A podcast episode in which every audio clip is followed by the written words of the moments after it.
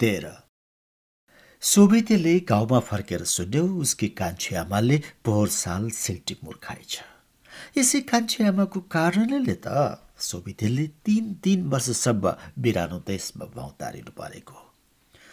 उसले सिल्टो मुर्खाएछ गाउँमा अब उसको काका शोक र गरिबीको मारले कम्बर भाँचिएको बुढो गम्भीरे माझी बाँकी छ।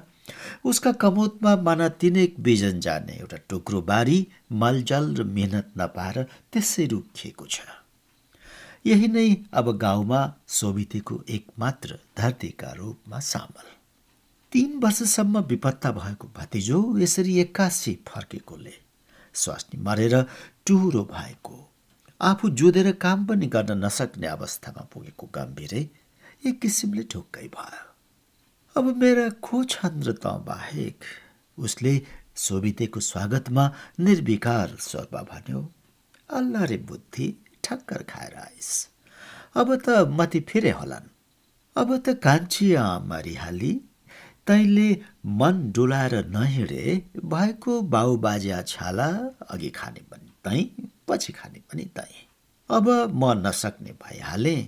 तैँले सबै सम्हाल्नु पर्छ कान्छी आमाको खुकुरीको धार जस्तो वचन र तिरस्कार अपमानले छिया छिया भएको। सोभितेको छाती पनि कान्छा बाबुको जीवनदेखि टुटेको स्वरमा पग्लेर आयो। उसले फर्सेला परोस् भनेर आँखा चिम्लिन सकेन।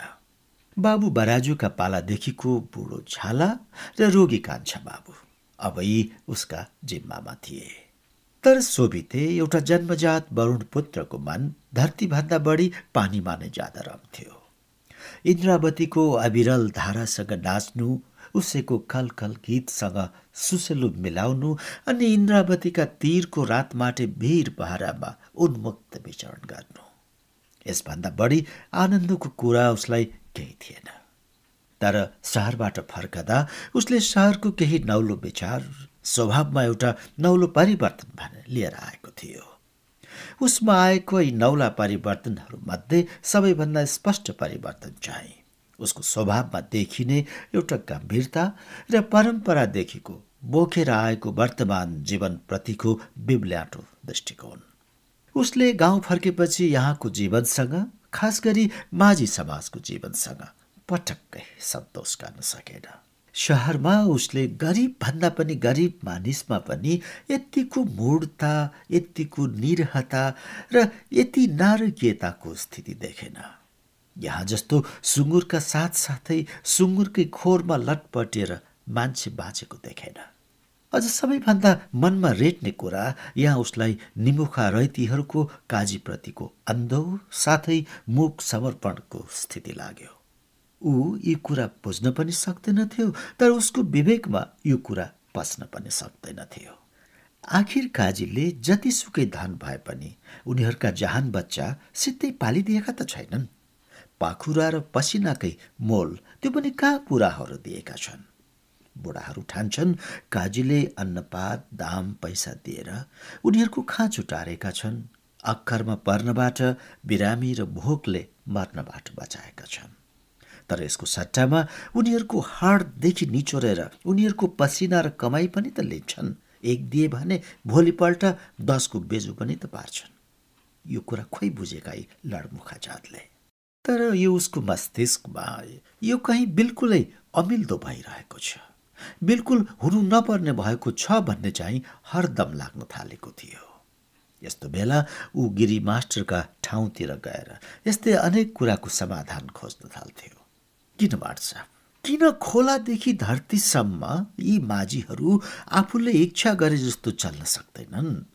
किन यी सधैँ अर्काकै इच्छामा अर्काकै औल्याइमा चल्छन्?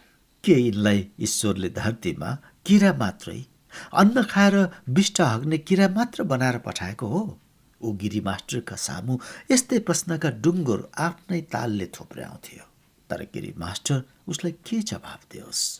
उसले नबुझेको होइन तर बुझेको बुझाउन लाग्दा कतै उसले मालिकहरूका आँखाको कसिङ्गर भएर यो पाइराखेको एउटा सानो जीविका गाउँको मास्टरी पनि गुमाउनु नपरोस्। त्यसैले ऊ खुलेर कुनै कुरा भन्दैन केवल सङ्केत मात्र गर्छ। कसले प्रयत्न गर्ने कसले सचेत बनाउने यो अन्धार बहिरा बाँचेर पनि बाँच्न नसकेकाहरूलाई? कसले बोक्छ उसको यो मुड समाजलाई मान्छे बनाउने भार? सोभितेका साथी दमदारी जयमाने भीमे हिरे आइते सुके जस्ता केही ठिठोलाहरू नै त छन् उसका कुरा केही चाख लिएर सुन्ने। अरू समाजका बुजुर्गहरूले त उसका कुरा बुझ्नु परे जाओस् कानभित्र पनि हुल्दैनन्। हुल्नै चाहन्नन् त उसले के गर्ने? उनीहरूले जस्तै जे जे मालिकले भन्यो त्यही त्यही गर्ने।